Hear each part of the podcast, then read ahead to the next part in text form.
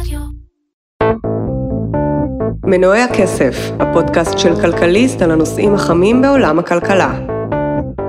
שלום וברוכים הבאים לפרק מספר 200 של פודקאסט מנועי הכסף של כלכליסט עם הכלכלן והאסטרטג הראשי של פסגות, אורי גרינפלד. אהלן אורי. אהלן שי.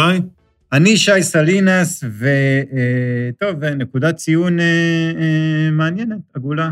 יש לנו 200 פרקים. מי היה מאמין? כן, כן, כן. אני חושב שאחרי 200 פרקים הגיע הזמן שיהיה פה קצת מוזיקה ואפקטים אה, מיוחדים וכל מיני כאלה, לא? כן. נמשיך רק לדבר. לא, לא, מה, זה מה יש. בגדול, רציתי להגיד, דבר ראשון, תודה רבה לכם שאתם מאזינים לנו לשטויות שאנחנו מדברים מדי שבוע. אה, אתה יודע, בלי האזנות אין פודקאסט. ככה זה. עובד. בהחלט. אה, וזהו, אנחנו נמשיך לעשות את זה כל עוד אנחנו אה, נהנים, ואנחנו נהנים.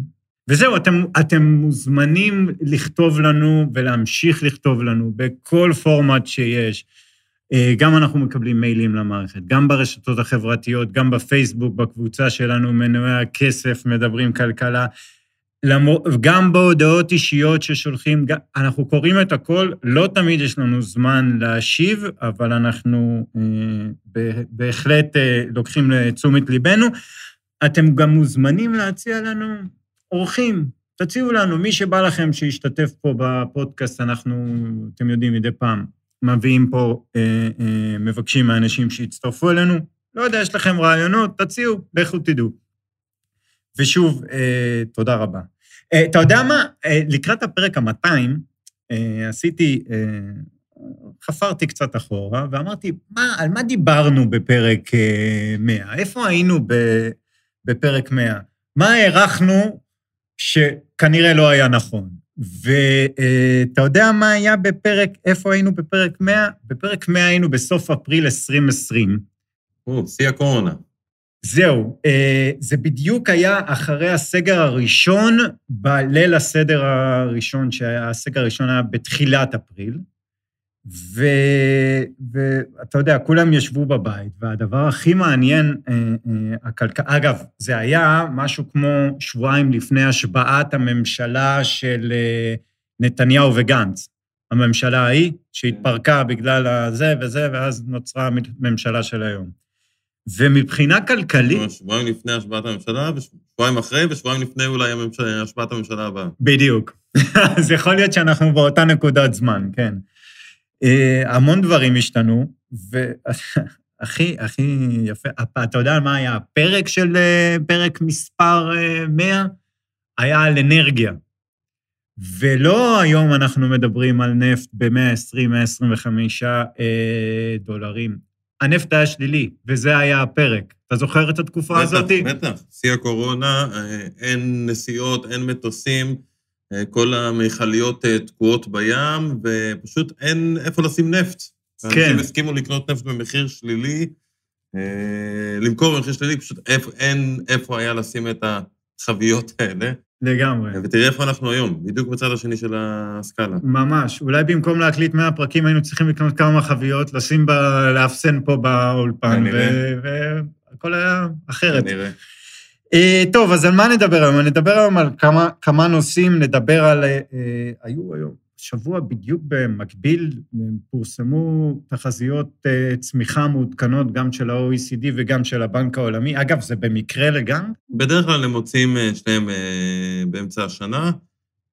לא תמיד בדיוק באותו שבוע, אבל כן, בדרך כלל זה יוצא ביחד. בדרך כלל גם התמונה היא אותה תמונה, זאת אומרת, זה לא ש... יש, לא, אני לא זוכר שנה שאחד אמר משהו אחד והשני אמר משהו הפוך לגמרי. בדרך כלל, אגב, עוד משהו, כן. התחזיות שלהם מאוד דומות לקונסנזוס. זאת אומרת, הם לא תופסים אף פעם איזושהי פינה, אה, ובהתאם גם אנחנו רואים בתחזיות, גם שלהם וגם שלהם, התייחסות להאטה שיש, להעלאות הריבית, לאינפלציה, זאת אומרת, זה לא שהתחזית שלהם היא מרעישה כל כך, או איזושהי שונה מאוד מהתחזיות שיש לשאר החזאים, אבל uh, בהחלט זה מייצר uh, כותרות, עם כן. העדכונים כלפי מטה של תחזיות צמיחה.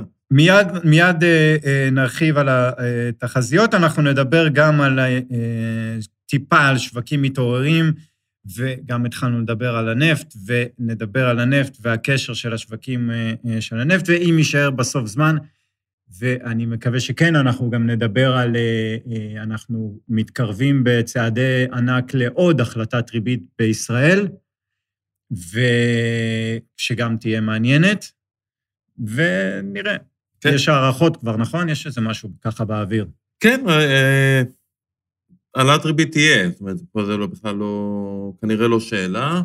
השאלה אם בנק ישראל יעלה את הריבית בחצי אחוז, או שהוא יעלה את הריבית ב... רק ברבע. החזאים די מתנדנדים בין זה לזה, כשאנחנו כן רואים, וזה כבר, באמת אנחנו נקשר את זה לתחזיות צמיחה, אנחנו רואים בתקופה האחרונה יותר ויותר בנקים מרכזיים בעולם מעלים ריבית, אה, ואנחנו ראינו השבוע את הבנק המרכזי של אוסטרליה מפתיע, כשהצפי היה שהוא יעלה ריבית ברבע אחוז, והוא העלה ריבית בחצי אחוז, אה, וזה אולי באמת אה, מייצר ציפיות שגם בארץ נראה משהו דומה, ונראה את בנק ישראל קצת מאיץ את הקצב של העלאות הריבית, במטרה להילחם באינפלציה, שכזכור רק ממשיכה ועולה, ומחיר הנפט שתכף נרחיב עליו. כן. אה, אז בהחלט יכול להיות שאנחנו נראה את הריבית עולה פה בחצי אחוז, ואז צריך לחשוב מה ההשלכות יכולות להיות, ואולי בואו נחבר את זה כבר, נתחיל מהנושא של באמת התחזיות צמיחה כן. שפורסמו, כי זה די קושר את הכל. ראינו את הבנק העולמי, כמו שאמרת, ואת ה-OECD, מעדכנים תחזיות צמיחה, אה, וקודם כל תחזית הצמיחה לשנת 2022 עודכנה ל-2.9 לפי הבנק העולמי, 3 אחוזים לפי ה-OECD. כן. אה, כשזה עדכון משמעותי כלפי מטה, אם נראה את התחזיות של הבנק העולמי, אז בינואר, אתה יודע, לא מזמן, בינואר התחזית שלהם לצמיחה העולמית עמדה על 4.1 לשנת 2022, באפריל זה עודכן כלפי מטה ל-3.2, והשבוע אה, זה עודכן כלפי מטה ל-2.9. זאת אומרת, יש פה ממש הידרדרות אה, על פני סך הכל חצי שנה של עדכוני תחזיות. אה, כשאתה רואה את העדכון כלפי מטה, אתה רואה שהוא רוחבי. זאת אומרת, מצד אחד גם ארה"ב, התחזית לשנת 2022 למשל עודכנה מ-3.7 לצמיחה של 2.4. אירופה, עדכון מאוד חד, מצמיחה של 4-2, לא יודע מאיפה הם הביאו את זה בינואר, לצמיחה של 2.5% בלבד. אה, בסין, גם כן אנחנו רואים עדכון משמעותי כלפי מטה, כשמדברים על צמיחה בסין השנה של רק 4.3 שזה מאוד נמוך לסין, צריך לזכור. אה, ועכשיו, אלה המספרים, אבל בואו נחפור ונסתכל על ההודעה עצמה ומאיפה מאיפה החשש הזה מגיע. רגע, אני לפני זה רוצה לשאול אותך משהו לגבי אה, המספר הזה, כי אנחנו זורקים פה מספרים, ובסופו של דבר בערך שלושה אחוז תחזית הצמיחה העולמית, נכון? זה בערך הסיפור. מה, אה, כשאני מסתכל, כשאני מסתכל על זה מהצד, זה, זה טוב, זה לא טוב, זה, זה, איפה זה? שאלה נהדרת, כי מדברים על צמיחה, כן? כן. לא על מיתון. זה נכון, אנחנו רואים את הכותרות בעיתונים, ואנחנו רואים את הלחץ, ו... השווקים כמובן הגיבו אה, אה, כלפי מטה, אבל בסוף צריך לזכור, אנחנו מדברים פה עדיין על צמיחה גלובלית, אנחנו מדברים על צמיחה כמעט בכל מדינה, זאת אומרת, אה, גם בארצות הברית ובעולם המערבי, אמנם צמיחה פחות מהירה ממה שחשבנו, אבל גם לא מאוד מאוד איטית. צמיחה של 2.5 אחוז באירופה זה לא צמיחה איטית כל כך. צמיחה של 2.4 אחוז בארצות הברית זה פחות מהממוצע האמריקאי, אבל לא בהרבה. צמיחה של 4-3 בסין, אגב, זה כן, זה נמוך משמעותית מהממוצע שיש לסין, שהוא סביב ה-6 אחוזים, אבל 2021 הם צמחו ב-8 אחוזים, אז בסוף אתה עושה 2021 ו-2022 ממוצע, אתה כאילו במגמה שמאפיינת את העולם אה, לאורך זמן, אז אין פה, אני חושב, איזה עדכון שצריך להדאיג אותנו במובן שהעולם נכנס לתקופה מאוד מאוד קשה וכן הלאה, ממש לא, זה לא משבר, זה, זה, אני קורא לזה סמי-מיתון, כי על פני כל השנה אנחנו עדיין מדברים על צמיחה חיובית, כנראה יהיה רבעון או שניים של צמיחה שלילית, התכווצות כזאת, ואז כן. חוזרים לצמוח. וגם לא בכל המדינות. ולא בכל המדינות. זה לא אה, חדשות כל כך רעות, בטח כשמבינים מאיפה הן באות. ואני חושב שזו נקודה אה, חשובה. ופה צריך גם להפריד בין המדינות. אירופה מאוד סובלת מכל מה שקורה בשוק האנרגיה. ראינו את העליות במחירי הנפט בתקופה, בימים האחרונים אפילו, mm-hmm. ועליות המחירים בנפט נובעות, אגב, הפוך בדיוק ממה שהיה בפרק 100, כמו שאמרת. מצד אחד, מהביקוש שהולך וגדל כשסין בעצם פותחת את הסגרים שלה, חוזרת לעבוד, הביקוש לאנרגיה גדל משמעותית, סין צריכה להתחיל לייצר את כל מה שהיא לא ייצרה כשהיא הייתה בסגר, אז המפעלים יעבדו באובר קפסיטי, ביקוש גבוה. מצד שני, היצע נמוך בגלל מה שקורה ברוסיה-אוקראינה.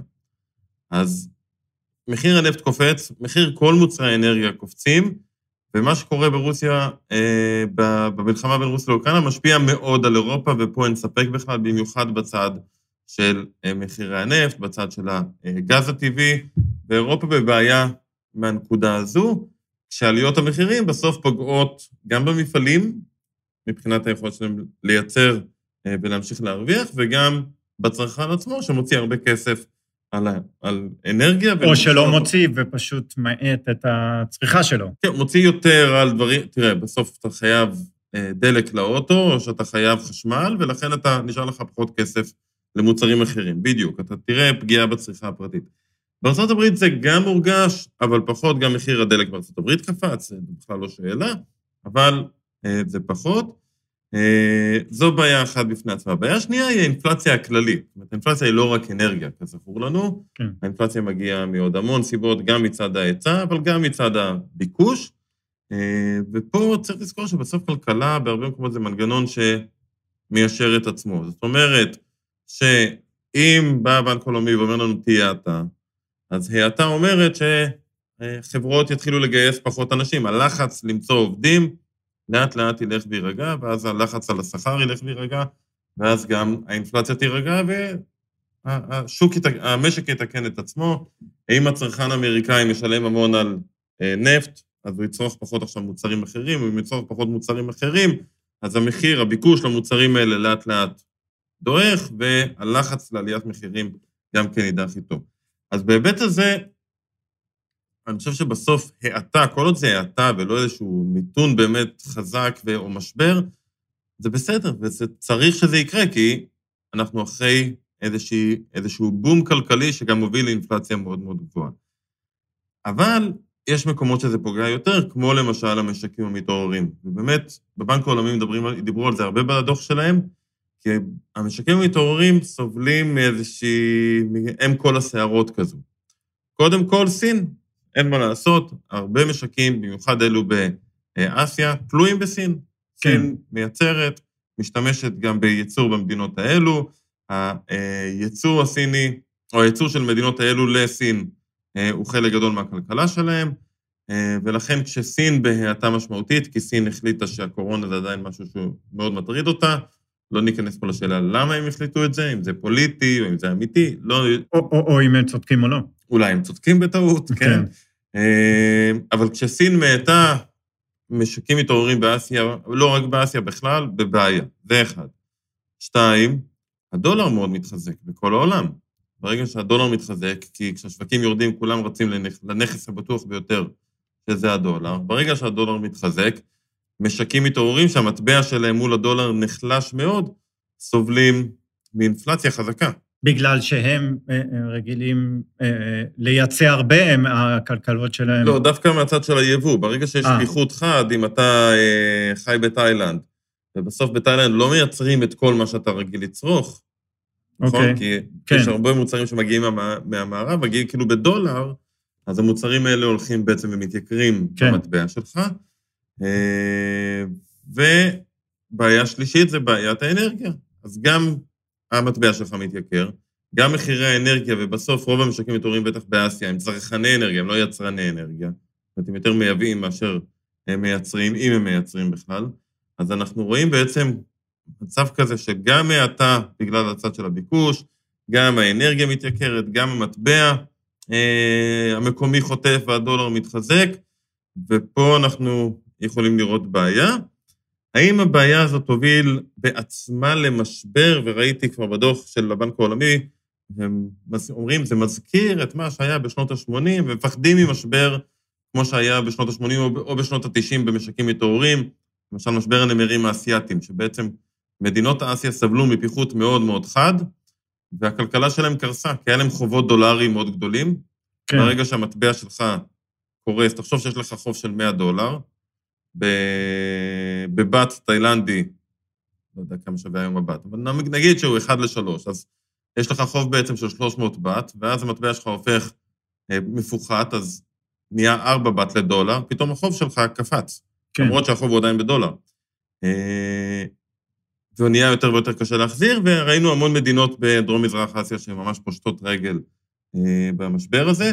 זה לא המצב היום, צריך להגיד. זאת אומרת, הכותרות האלה מפחידות, אבל רוב המדינות בדרום-מזרח אסיה שסבלו מהמשבר דאז, עשו בשכל ובנו רזרבות מטח גדולות, ויש להם הרבה פחות חוב במטבע חיצוני ויותר חוב במטבע פנימי, ולכן בסופו של דבר, תמיד כשיש כאלה כותרות של האטה וכן הלאה, גם מתחילים לדבר על משברים.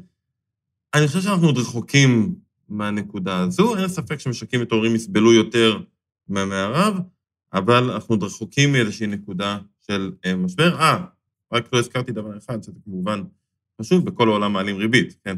כן, את זה שכחתי להזכיר.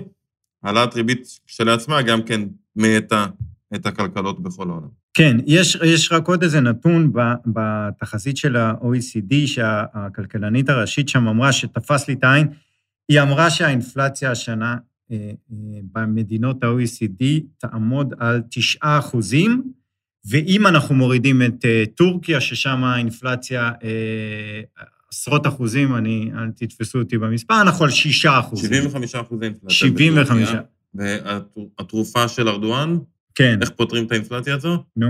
פשוט פיטר את ראש הלמ"ס. אה, הוא אומר, אתה לא יודע למדוד, לך הביתה. יכול להיות שהוא צודק.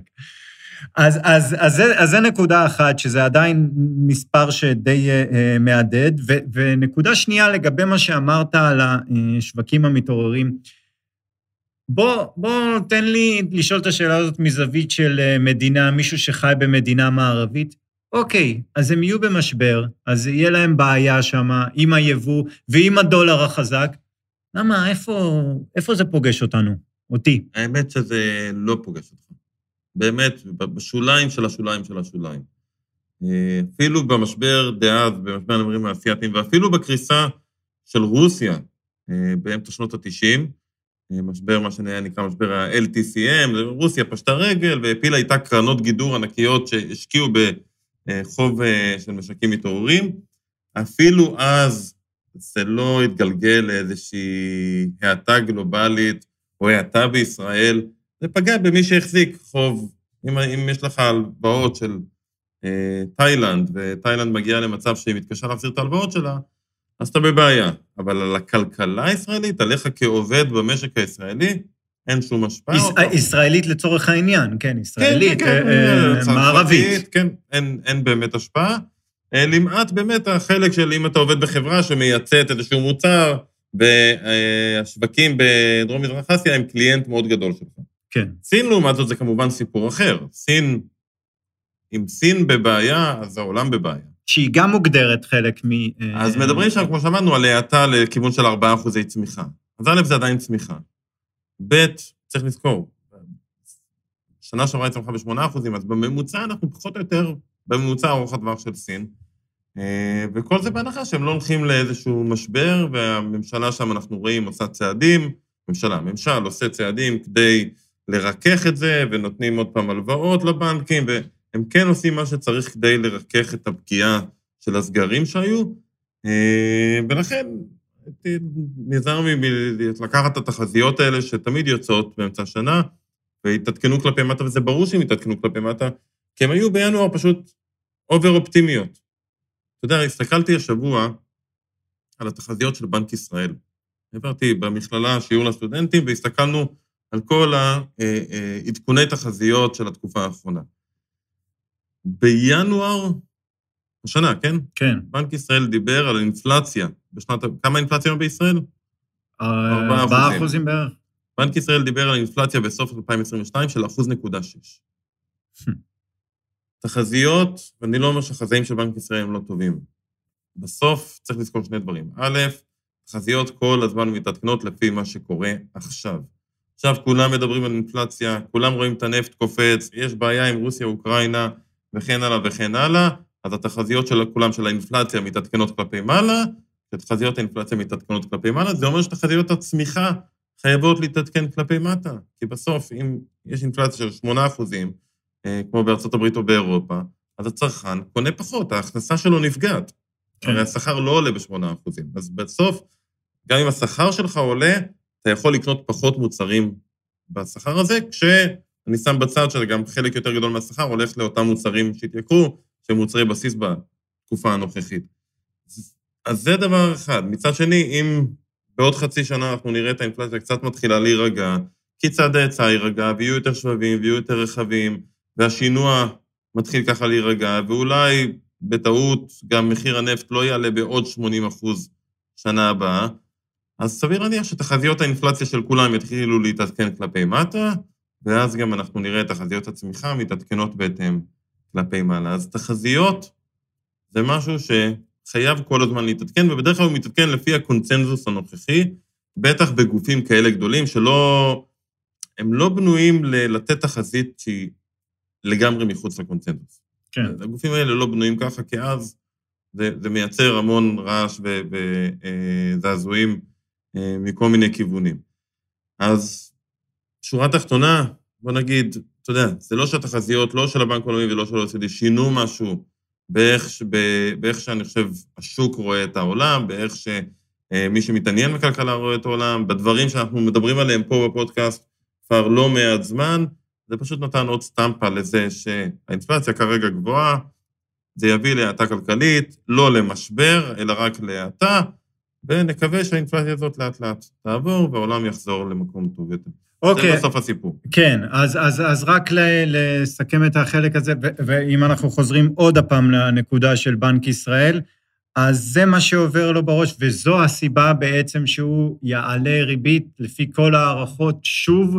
זאת אומרת, ואנחנו כבר מתחילים בשוליים להרגיש את ההשפעה של אה, העלאות ריבית, או לפחות את התחזיות של העלאות ריבית. זאת אומרת שעכשיו מה שמעניין אותו בלבד זה שהוא לא יראה פה אינפלציה כמו בארצות הברית. כן, כרגע זו התמונה אצל כולם. בואו נ... הורדת תחזית צמיחה, הכל... כרגע אנחנו הולכים ומעלים את הריבית, כל הבנקים המרכזיים, כי צריך לעצור את האינפלציה הזאת כמה שאפשר. ברור לנו שזה יפגע בצמיחה, כי זה מה שהעלאת ריבית עושה. צריך לזכור, העלאת ריבית זה כלי שהוא מאוד כהה. זה פטיש חמש קילו, זה לא סכין ניתוחים. העלאת ריבית משפיעה רוחבית על כל המשק, כל מי שלקח הלוואה נפגע, אה, כל מי שרוצה לקחת הלוואה קדימה, אה, זה לא רק על שוק המשכנתאות, זה משפיע רוחבית. הגענו מריבית מאוד מאוד מאוד מאוד נמוכה, אפשר להגיד אפס, העלאות ריבית של רבע אחוז, אפילו חצי אחוז, פעם, פעמיים, שלוש, זה לא משהו שמוביל אותך לאיזשהו מיתון כבד, כי בסוף, עוד פעם, גם אם הריבית בארץ תהיה שני אחוזים, אז ברור שמי שעכשיו רוצה להחליף את הרכב שלו, יצטרך לשלם יותר. מי שעושה את זה ב, עם אה, מימון, כאילו. יצטרך לשלם יותר.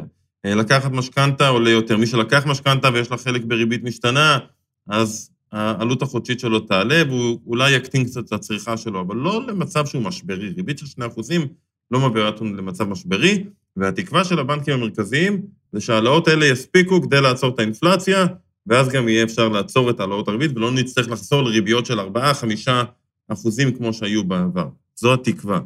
אוקיי. נקווה שזה גם מה שיקרה.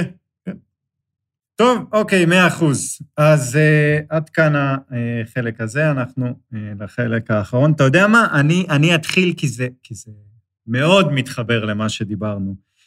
Uh, שוק הנדל"ן בארצות הברית. Uh, באפריל, ממש אפריל, עכשיו שלפני uh, uh, חודש וחצי, מחצית מהדירות שנמכרו בארצות הברית, המחיר שלהם נקבע מעל המחיר המבוקש ההתחלתי. זו עלייה לעומת שיעור של 37 אחוזים ב-2021. מראה עד כמה השוק חם. בנוסף לזה, שיש 23 אחוז דירות פחות שעומדות למכירה בשוק לעומת 2021. אלה נתונים של זילו, האתר אחד האתרי הנדל"ן הגדולים בארצות הברית, הם עשו סקר מקיף בעקבות הנתונים האלה מבין רוכשי הדירות בארצות הברית בחודש האחרון על התהליך שעברו, על כל התהליך של הרכישה. 50, לפחות, 50 אחוז מהרוכשים של הדירות, שים לב, אמרו שבמהלך התהליך של הרכישה הם בכו לפחות פעם אחת. אמריקאים אוהבים דרמה. ממש. והנתון הזה עוד יותר אה, אה, גבוה. אם מדברים על דור ה-Z, דור ה-Z זה אה, לדעתי 95 עד אה, 2010, ילידי זה. שמה, מעל ל-60 אחוזים אמרו שהם בכו לפחות פעם אחת בתהליך רכישת הדירה. תשמע, אני מבין אותם. אתה לא בכית? אוקיי. לא נעים, לא לא, נעים. לא, לא, הסיטואציה לא נעימה. אה, טוב, אני הבאתי סיפור מקולומביה. סיפור האמת מעניין מאוד, שב-2015 גילו בחופים של אה, קולומביה אה, שרידים של, אה, אני חושב שזה כן, בקרטחנה, שרידים של אונייה בשם סן חוזה גליון, אונייה שטבעה לפני מאות שנים, והיא נמצאת 300 מטר מתחת, סליחה, 900 מטר מתחת לפני הים, במקום שאף בן אדם לא יכול להגיע, ולפי הערכות יש על האונייה הזאת בעצם אוצרות בשווי של מיליארדי דולרים. וואו. והשבוע הממשלה הקולומביאנית הורידה איזושהי צוללת מיוחדת שיכולה לצלם, ויש תמונות חדשות לגמרי אה, מאותה אונייה, ממש רואים שם אה, כנראה תותחים ומטילי זהב המון, ויש ממש פרויקט בקולומביה, פרויקט ממשלתי, להתחיל לאסוף את הזהב, לממן דרך הזהב עוד ועוד אה, מכשור וציוד כדי לקחת את האוצרות האלו, אה, ונראה, זה, זה פשוט יהיה משהו ששווה לעקוב אחריו ולהסתכל, כי אני מניח שנראה עוד ועוד תמונות ועוד ועוד שיטות להוריד אה, מכונות אה, למטה, אז אה, ממליץ לעקוב אחרי הסיפור הזה. זו עיר שלדעתי אה, אה, מרדונה היה לו שם, אה, אהב אותה מאוד. בשיאו. כן, כן? אה, כן, מרדונה, אפשר להבין. כמו שהוא אמר, תראו לכם איזה כדורגלן הייתי אם לא הייתי עושה את המאה. אוקיי, אה, תודה רבה לכם שהאזנתם, ונשתמע בפרק 201.